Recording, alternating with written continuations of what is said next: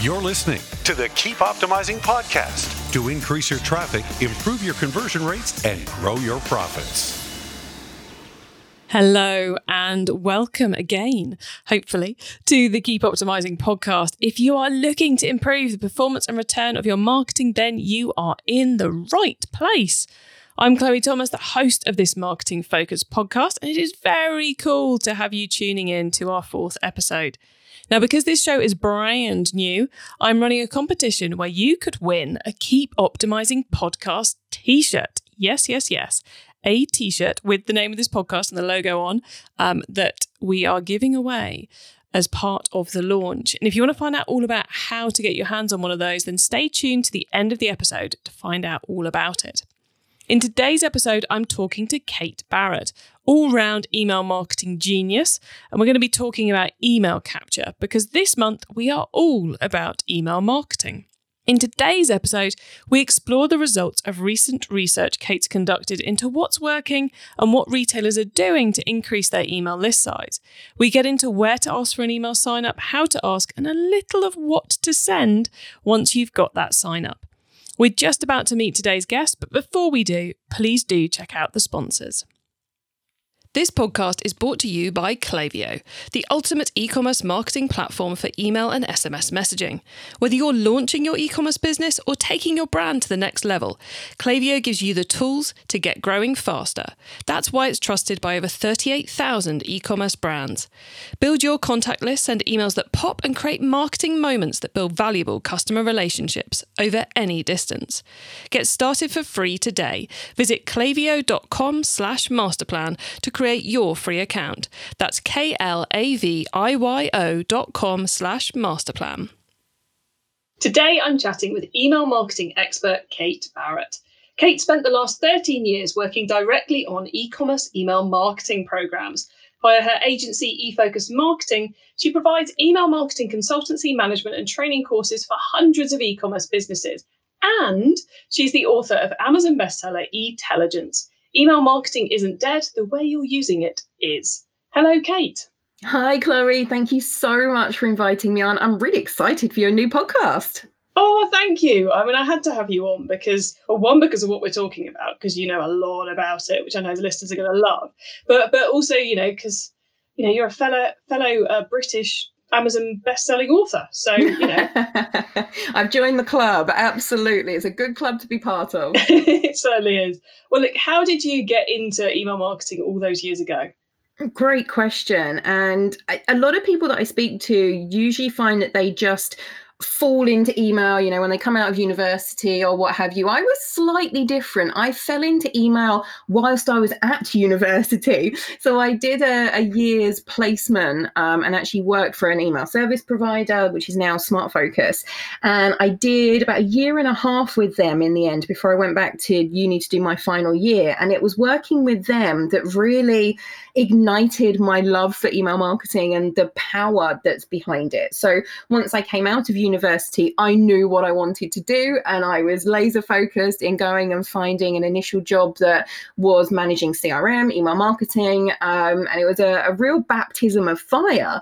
So I started there, went broader, um, and worked for a couple of direct client businesses, helping them with not just their email marketing, but their entire marketing strategy. But for me, I always kept hold of the the email part. I had agencies and other team members that did the SEO and the social media and you know all of that fun stuff. But I always kept hold of the email. So about five and a half years ago, I decided that I didn't want to work client side anymore and wanted to set up my own business. So started freelancing for businesses and then moved into um, you know kind of growing my my small agency to really help brands to optimize what they're doing with their email marketing and use it more intelligently. So it's my passion. It's uh, you know what I think about day in day out, same as you, Chloe. And it's a great market to be part of, a great community, and uh, an exciting channel. Even though a lot of people don't think it is, but very exciting channel to be part of and see the results that you can get from it. Yeah, it, it's so exciting, and it, it's it's amazing. You know, having been you know, like you, we've both been working on it for over 10 years and there's still new stuff to do. There's still new things to test. But we could wax lyrical about that for hours, I think. but what we're here to talk about is email signups, getting people onto your list. So why yeah. should we be prioritizing that? It, it's the absolute literal and figurative starting point for your entire email marketing program. It sets the tone for what people will expect from your program going forward, how they will then react to those emails that you're sending them, for the data that you collect on them, which leads your entire strategy. The data that you have on your audience is so important. And that sign up step is the first part of that jigsaw of different types of data. So it's really, really important. And I think, particularly now that we are coming through that kind of COVID 19 horrible bubble that we've been in, coming out the other side, you know, and let's fingers crossed for, for no more waves. But I think it's made us realize that the way that we do business traditionally has to change. You know, if things like this are going to happen, if people are going to move now to a more remote way of working, those face to face interactions are going to be limited. And we need to have a way to understand our customers and nurture them through the process. And email is the best channel to do that. So if you're not encouraging people when they come onto your website, when they have various touch points with you, and I'm sure we'll, we'll talk about that a little bit later on. If you're not encouraging them to come onto your email list, that number one way for you to nurture and educate and build a relationship with those potential customers, and then those customers after they purchase, you're really missing a key element of your marketing strategy and not just your marketing strategy, but your customer service strategy, your persona as a business, being able to properly communicate with people on an ongoing basis. So it's an absolutely critical part to get right. And I've seen a lot of people who haven't and could certainly make tweaks to that. So uh, I know we're going to go through a lot of that today. Yeah, and uh, we're going to. Um, well, well, the reason I've got you on to talk about email signups is because you've recently co authored a report called UK versus or US versus UK retailers, the state of email signups. And it's got some pretty freaky stats in it about why, you know, because if you're listening thinking, well, everyone does it, why are you talking about it? Oh my God, they don't. There's still huge competitive advantage to be got by actually focusing in on um, on signups, isn't there? Oh, massive. I always find it shocking actually how many brands we work with as a business who don't have that initial phase covered. So I was working with uh, one client who were only collecting email signups as part of the purchase process, the account sign up and purchase process. And when you do that, you miss out that whole opportunity to nurture those prospects. You're only then dealing with people who are customers. So they've already made that first purchase and you're driving them through for the, the retention part of your strategy. But you're missing the chance to boost your acquisition strategy as well. You know, you're spending all this time and money driving people to your website, most likely. Perhaps you've got PPC campaigns running, social media campaigns, you know, all of those other marketing channels driving to your website, driving to specific pieces of information. And the majority of those people will bounce off again without finding what they need, without making a purchase, because they're not ready to yet. They're not in that stage. So if we can optimize how we collect our email signups by firstly offering an email sign up and secondly optimizing its placement, its design, the data that you're collecting, we can increase the effectiveness of all of your other marketing by using this additional channel to then drive them through to a conversion when they would otherwise have bounced off and perhaps not come back again it's so critical to get that step right so that you can build a basis going forward. And the report that I did alongside Kickbox really showed exactly as you said that there is still so much room for improvement, even in these parts of an email marketing strategy. You know, it, it may seem like basics to some people. And it almost is because without a sign up form, people can't sign up and, and come onto your email program. But it's an area that optimize the basics. There's still a lot of work to do there. And then there's amazing, fun, cool, funky stuff you can do after that to engage your audience, to get them buying from you, to get them to keep coming back. But you've got to get this right. So, yeah, there were some really shocking stats when we went through the report that I'm so pleased to be able to share with you today. Yeah, see, one of the stats which just really, really amazed me was that I mean, well, it did and it didn't because I know this has been the case for a while, but I thought people might have upgraded, you know, caught caught the train and got on with it in the meantime since the last time I looked. But but no, they haven't. Was that fourteen percent of the sites you looked at? Mm-hmm. The only way to sign up to their email marketing Mm-hmm. was to set up an account. Yeah. That's Yeah. mind blowing. I know it's crazy. And what we found when we were looking at that is that it was likely to be businesses. I think there was a supermarket, for example, that did it where effectively what they want to do is drive you straight to that purchase process. But like I said, they've forgotten about that first point how do you when somebody is in the consideration stage of making a purchase process and when they go through this purchase it could take five seconds or it could take five years depending on what it is that that you're selling. But when someone's going through that consideration process you have to be there to show them why you're better than competitors how you stand out. And you don't obviously say oh you know we do this and they don't do that and slag them off and anything like that. But you've got to position yourself as a business. You've got to position yourself as to why you are the standout business and someone should be coming to buy from you rather than your competitor. And if somebody's visited your website as a as a main um, area of connection let's say. There are lots of other touch points but your website is going to be one of your main areas to drive your email signups. So if someone's come onto your website they're looking they're browsing they're thinking about buying they don't find what they need or they're not quite ready to make that decision yet for various reasons they're still looking around they're you know comparison and all of those different things get the email sign up really educate them nurture them you know i'm going to keep saying that throughout this it's it's so important to do. So you, you've got to focus in on this. And for those that are only collecting that account sign up they're missing that opportunity. So think about sign up forms on your website primarily and how users come onto your website how they interact and what they need in terms of the type of sign up form that you would use on each page because it is important to tailor that journey to the sign up. So, for example, somebody who is a new visitor to your website, and don't forget you'll have Google Analytics or other analytics software that will tell you the percentage of new visitors versus returning visitors, how long they spend on a page, what that average bounce time is in which they leave, where they go. You'll have all of that information.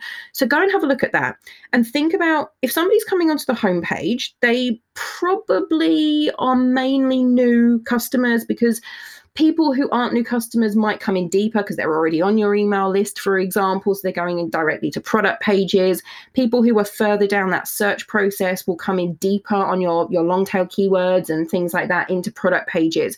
Homepage is more of a browsing first case scenario. So, what do those people need from you? What could you present to them at the point at which, if you're using a pop up, for example, just before they're going to go and leave your website? What's that time? How could you trigger it based on the action to go and close down your window? What's that message that they need to hear at that point to encourage them to sign up? How can you take them to that next step? If they're going deeper into product pages or different content pages that you have, a direct product page, for example, again using pop ups, you wouldn't want to have a time delayed pop up or um, uh, an on scroll pop up that comes up after those actions because you don't want to disturb the purchase process. They're far enough down that consideration route that they're thinking about purchasing. So maybe there you want to have a an on exit pop up. So again, when you mouse over to the X button, that's the type of pop up that you would put in. So think about the placement in terms of when you would trigger pop ups, think about placement in terms of where they are on that that website so on the homepage can you get some real estate above the fold if we're still talking about above and below but the top of your your website where you can encourage people to sign up in the navigation menu a lot of people put it in their footer sidebars, if you've got sidebars on blogs, things like that. So look at how people interact, how they move through your website, and where the best placement for that form is. Because the more you can get something relevant in front of people, the more you can get people to sign up and grow your database. So, Kate, we should be having multiple option, multiple ways that people can join our list on our website. So, you're saying that we're probably doing a footer, we might be doing a big homepage piece, especially you know if you're able to personalize that to whether it's a new or existing visitor for new visitors no brainer to put it above the fold on the homepage and then clever use of pop-ups that maybe tailor their message throughout the site yeah, absolutely. And whether or not you use all of those, or two of those, or five of those will depend on your website, what your aims are, how your visitors are, are interacting. But what I found shocking from the report is that only 11% of retailers had two ways to sign up on their website, and 1% had three ways. So if that's 12% had two or three ways, that's a massive, massive chunk 88% of people who only had one way to sign up to their emails. So if you've got that in the footer at the bottom of your website, I mean, yes, have it there, but it's not going to be your highest converting sign up form. It's not going to grab people's attention. It's not going to help them to understand in the journey that they're taking on your website how they can then continue to interact with you. Because it's kind of hidden away. So if you've got, let's say, a, a footer pod, as you suggested, I would definitely suggest having a pop up. Now, what type? Exactly as I explained, depends on the type of page and interaction that that person is, or that type of uh, journey is is having. Um, but yeah, absolutely. If you can get a place on your homepage or a place in your navigation menu or in the sidebar or in the middle of blog posts or at the end of blog posts, absolutely maximize maximize these opportunities because not everyone is going to see every opportunity. But that also leads us into exclusions. Now, if you want to get really clever with it, certainly pop ups, this is relatively easy to do with different pieces of software. But generally, in terms of placement on your website, if your IT team can get a little bit clever with it, make sure that you know who's on your email list. And if you can feed that into the information around those sign up forms and like you said, Adam, remove them depending on whether somebody's already signed up to your email. So if they are, don't show them any sign up forms. Use that real estate on your website for something else. And if they haven't signed up, then use it to prompt them to do so. So think about how people are using, how they're interacting, and what's going to be a seamless journey for them. Now, by seamless journey, I don't just mean is going to blend into the background because pop-ups by their very nature again this is just one example of a, a, type but usually the highest converting type of email sign up that, that we often see with clients. Pop-ups are disruptive. They are meant to be disruptive but the reason that people don't like them in a lot of cases is because they're badly designed. They come up immediately in your face the second you go onto a website. You haven't even had a chance to look around you know think about that in real life. If you went into a shop and a shop assistant immediately jumped in front of you and said, Hey, do you want to sign up for our emails? You'd probably run back out again pretty scared. And that's what you're doing with a, a pop up. So, that time delayed pop up that waits a certain amount of time. So, have a look at those, those bounce times on specific pages because it will change per page. How you can exclude people from seeing it within a certain amount of time. So, even if they haven't signed up and they close your pop up, for example, exclude them from seeing it again for 30 days or 60 days before it's before it's shown. So you've got to think about that journey. You've got to pull together these different pieces. So think about the type of sign up forms that you want whether it's a pod somewhere if it's a pop-up what type of sign up form that you're going to have or if it's a link to a direct page that's dedicated to email sign-ups. Think about any exclusions that you can apply. So if somebody's on your email list already for example whether or not you show those ads to people within a certain amount of time again and the amount of options that you give people that makes sense. I mean if you have 10 pop-ups coming up and your whole website is covered in email sign-ups it doesn't make sense. You've still got to have your main purpose of the website which is to drive people through to conversion. But those that aren't ready for that yet let's convert them onto your emails so that you can communicate with them on that ongoing basis and drive the conversion that way and Kate, there you've mentioned a number of different things we can test. So the types of pop-ups, where the, the types of sign-ups, where the pop-ups are, when we deploy them, and all the rest of it. But what, what's a reasonable expectation for percentage of visitors we might get to sign up? Are we talking 1%, 10%, 20%, 50%? What, what's a good number to be and I know benchmarks are dangerous things, but what's what's a, a rough ballpark for us to be aiming for?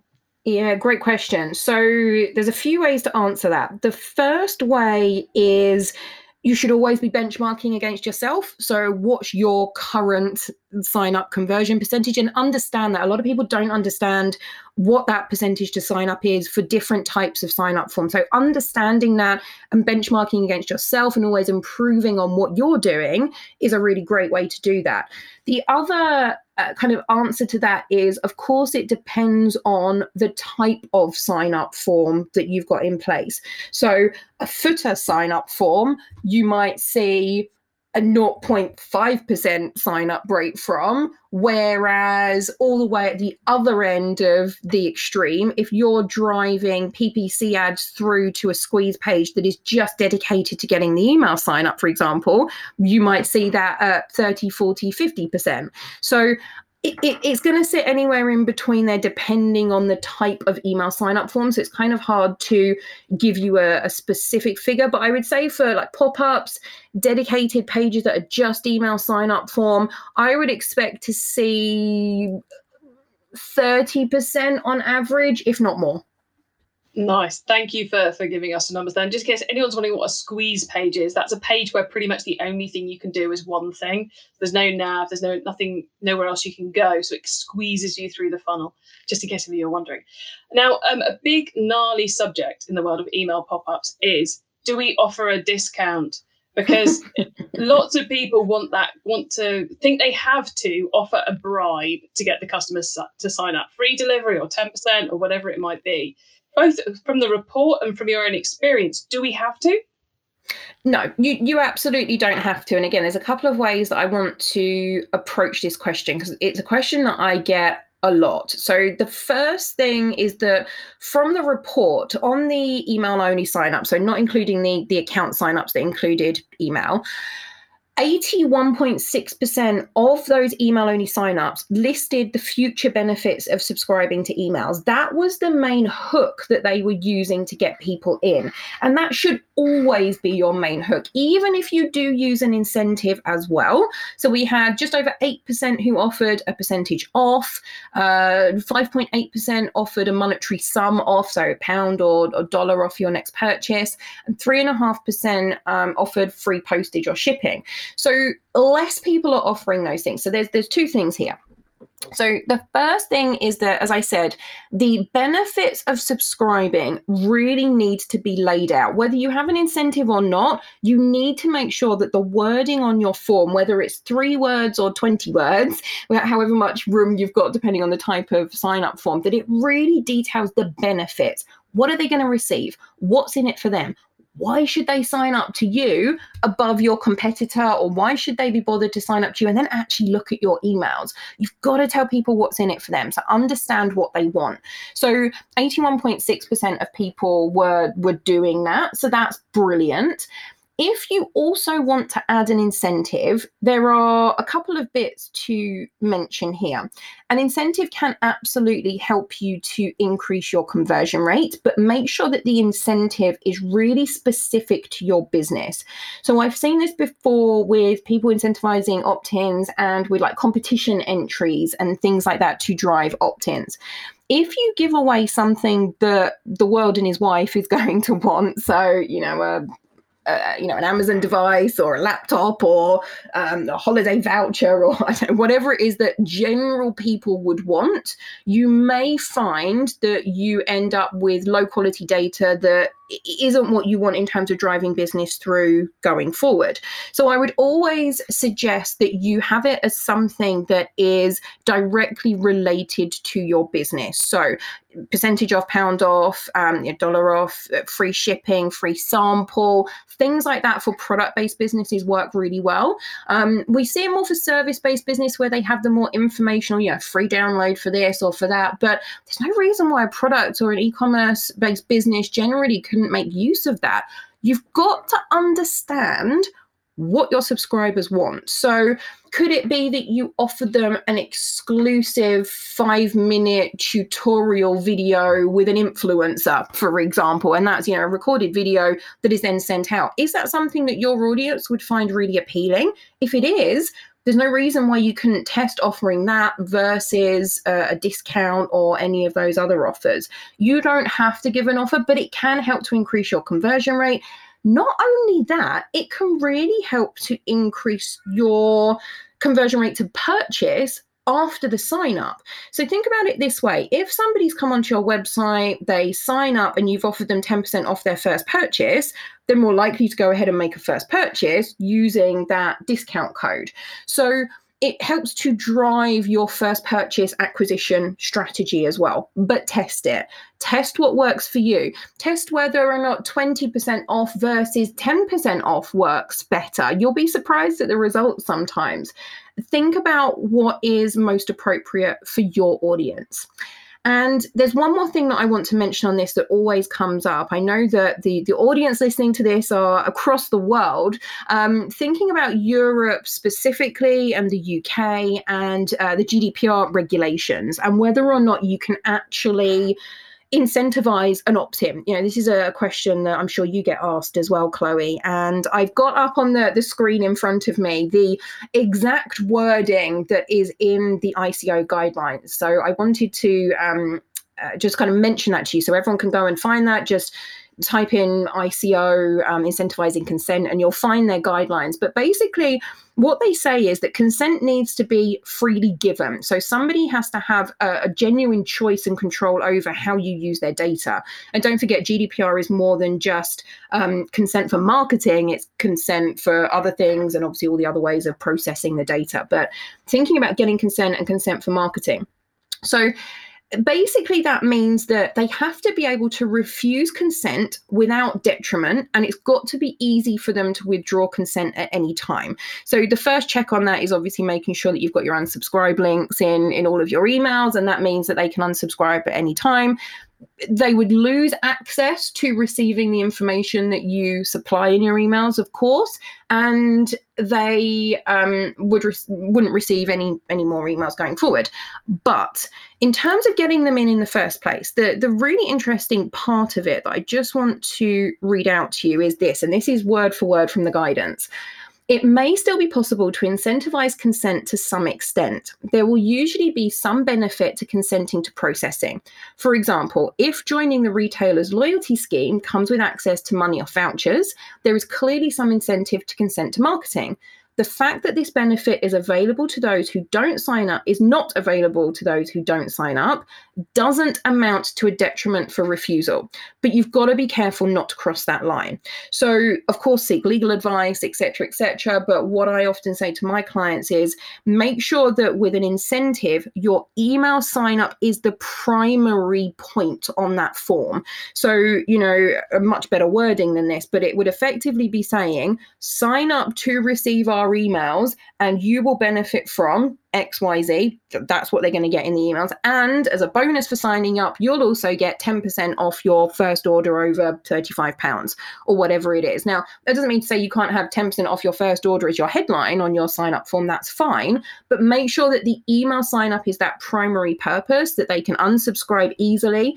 And of course, what that means is that, again, there's no detriment because once they've signed up, and they've received that initial email or gone onto that initial landing page and you deliver that 10% off code, they can unsubscribe and they can still use that code. So, again, I think we've got multiple um, points that we could tick to say that consent is still freely given, but you can incentivize it. So, please seek legal advice, but that is my opinion around the incentivization piece. So, hopefully, that's helpful.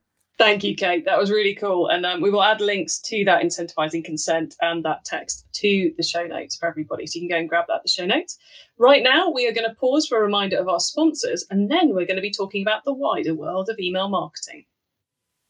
It's safe to say that most of us have been doing more shopping online lately.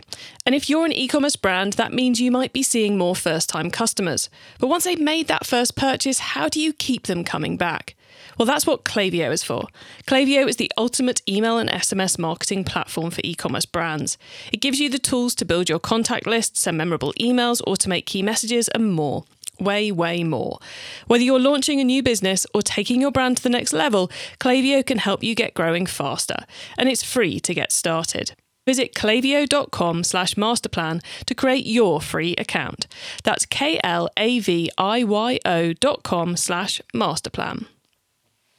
Okay, Kate, so far we have gone deep into email list growth. Now you get to wow us with your insider knowledge about the whole of email marketing. so, for the following questions, your answers can be anything to do with email marketing, which of course does still include email list growth. So, Kate, you ready for these? I'm ready. Hit me with them. Okay, so let's start with the email marketing newbie advice. If we've inspired someone to take their first step with email marketing, what do they need to know to give themselves the best chance of success? Oh, okay. So I would say know your data understand your data, understand who your audience are, and that will stand you in good stead for multiple different elements of, of starting to build out your email strategy. It will stand you in good stead for what data you need to collect on somebody for you to start personalizing your campaigns going forward. It will help you to understand what is the content that your audience wants from you, what they like, what they're going to interact with. So, in lots of different ways, understand your audience understand your your data and that will stand you in good stead moving forward and building out those strategies. Awesome. Now once you've started of course you've got to keep optimizing. So what's your favorite way to improve email marketing performance it's of course got to be testing. So test, test, test again. Everything that we've talked about with sign up forms can be tested down to the color of the the data input field that you put in. That can make a difference to your your conversion rate and within your emails as well. Everything is an opportunity for testing. But I'm going to caveat this because I see a lot of clients who are testing, but they're testing on an ad hoc basis. They're just testing subject lines and they're perhaps testing just based on, I like this one over this one for this campaign. We'll see what happens with it and roll out a winner just for that email. And then they go on to the next one and nothing's learned from it. So, what I really want you to think about is how you can strategically test. So, the first step to do that is to form a hypothesis. So, what do you want to prove or disprove? Be really specific with it. What do you expect to achieve and why? So, for example, if you were doing subject line testing and there are every element of your email is a, a, testing opportunity. Subject lines I like to do as filler testing in between doing uh, bigger, more significant tests. And of course, if you want to increase your open rates, then subject line is a, a great place to go. But let's use this as an example. So um, we think that Shorter subject lines under 35 characters will generate a higher open and click rate than longer subject lines over 35 characters because 35 characters is where mobile devices commonly wrap, and 80% of our audience usually open on a mobile device. So we've been really explicit there. So we think that what do you think will happen?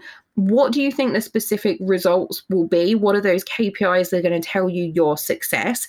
And why do you think that? What are you basing your hypothesis on in order to have chosen that element? So be really, really specific with it. Once you know your hypothesis, have your plan. If you go on to um, e-focusmarketing.com, go into the free resources, there's a, a free split test planner in there that gives you a layout in terms of planning different kinds of tests and how you use that to feed back into your future strategy, not just for your email marketing, but for your PPC campaigns, your SEO, your social media, you can feed in across all of those. So, success with testing is about being strategic, it's about planning, and it's about understanding how you can use that on an ongoing basis, not just on a one off email.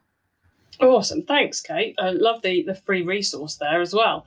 Um, now, it's impossible to improve our marketing unless we're monitoring the performance. But the list of stuff we could monitor can be overwhelming. So, what for you is the number one email marketing KPI?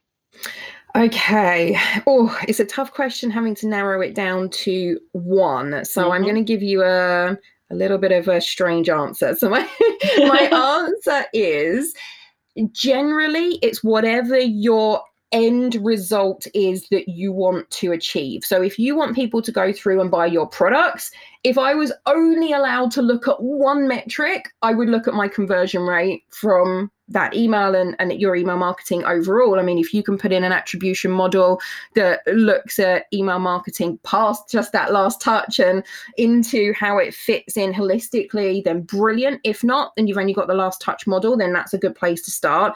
But if I was only allowed to look at one, that's what I would look at. If you don't class that as a specific email metric, then within the email, I would look at your open to click rate because it tells you unlike click rate which is of everybody who you know uh, got the email how many people clicked it this is telling you of those that opened it how engaged were they. So it tells you how good your content is and can start to lead you into some testing strategies based on that. So there's my little bit of a roundabout answer for you. That's cool. Cheating. i'll let you get away with it. I'll let you get away with it this time uh, and finally, crystal ball time. What's coming up in the next six to 12 months that we should be getting ready for in email marketing? Okay, so the things that I'm excited about are interactive email and how we further use AI to understand our audience, to produce one to one personalized journeys, um, but also to feed into our overall strategy as well, because we will always have some element, um, I think, for the foreseeable future of segmentation in groups um, from that side as well. So, yeah, those are the two areas that really excite me because they're both doing what I think is really important, and that's being customer centric, understanding what the customer needs. So, with the artificial intelligence, it is literally down to your data. What do you know about people, and how can you better predict from a basic level to an extremely advanced detailed level what they're going to do next. So i mean a b split testing and running based on a winner that's machine learning. That's a type of artificial intelligence. So we've got from that stage all the way through to one-to-one personalized journeys. It's all about the customer. And then with the interactive email, again, for me, that's really interesting because it's starting to get picked up. So, obviously, in terms of um, AMP, for example, that was created by Gmail, it's been picked up by Microsoft Hotmail, it's also been picked up by Yahoo. It, it's coming, and we're starting to see the email service providers uh, start to add that third MIME type that you need in order to do AMP interactive email. And again, if you're interested in that, there's some, some resources and podcast episodes on my website that talk more about that. And we've got one coming up soon, actually. So it's about from from that side. The interactive email for me isn't because it's fun and sexy and a new thing, although it is, of course. For me, it's about understanding how can we adapt how people interact with emails to better serve their needs, to help them to get to their end result faster, to get better information across to people in a way that they find easy to engage with. You know, how can we reduce the number of steps that they have to go through to buy a product or give you feedback or whatever that action is that you want to take. So yeah that's that's my two that i'm really excited about and i'm going to be watching over the next six to 12 months to see how they progress from their kind of early adopter stage. Certainly for um, interactive email, I'd say that's still in the early adopter stage. AI obviously is starting to come more into the curve, um, but isn't widely used on a, a big basis. So, yeah, those are my two. Excellent. Well, look, Kate, we're nearly at the end of the show. So, could you please let the listeners know where they can get hold of you? Sure. Best place is probably to jump onto the website, so e-focusmarketing.com. Um, you can get in touch with us from there with the free resources. Uh, my, my podcast is on there as well. So definitely go and check that out. I've also got a, a new website called emaildesignGuru.com, which we are continuously adding to. It's a hub for best practice examples of email creative sign up forms preference centers unsubscribed forms. So it's it's not long been launched. There's not a massive amount on there yet but certainly you know over time we're going to build that up. So if you've got any examples that you'd like to send through that you're particularly proud of if you've seen anything come into your inbox please do and jump onto there for inspiration about what you could do as well Very cool. Well, um, Kate, thank you so much for being on the Keep Optimizing podcast today and for being so generous sharing your expertise with us. It's been an absolute pleasure. Oh, it's always my pleasure to, to chat to you, Chloe. Thank you again for inviting me on. Hopefully, it's been helpful and we've given the listeners some points that they can look at and what they can focus on. And I'm always here for questions as well. Now, after listening to that, you've got no excuse for not growing your email list. Lots of ideas to test, and it's clear it's a great way to get ahead of your competition too. Now, you can get the links to everything we discussed, including all of those great resources that Kate recommended, plus the full transcript of the episode, important notes, and more at keepoptimising.com. That's with an S, not a Z. Uh, now, please do let me know what you think. And the easiest way to do that is via Twitter or Instagram with the hashtag keepoptimizing. Now, as part of my mission to help you improve your marketing, I've invited all our email marketing specialists to join us for a Q&A webinar at the end of the month. This is your chance to get your own questions answered. So get yourself registered for the webinar by going to keepoptimising.com and there you'll find out all the details. I am super looking forward to getting to connect with you and find out what else you want to know during that webinar. Now, thank you for tuning in to this episode of the Keep Optimizing podcast. Make sure you do check out episode five. That's the next one to be released, coming out next Wednesday, because we put a new episode live every Wednesday. And you want to tune into episode five in particular, because in this episode, you've learned how to capture new data. And in that one, we are talking all about the email marketing automations that make you money. So it tells you what you're going to send to people once you've captured that data. I'd also love it if you could tell your fellow marketers about the show because I do want to help as many marketers as possible to improve the performance of their marketing. One of the easiest ways to spread the word is to take part in our launch competition. So, kudos to holding out right to the end of this show to find out how you can enter our launch competition, where we are giving away a Keep Optimizing podcast t shirt every week of July and August 2020. Now, to be in with a chance of winning, you need to find this show on Apple Podcast or iTunes. So just search Keep Optimizing. Subscribe, rate, and review the show. That means um, filling in the star rating and then putting in what you think about the show.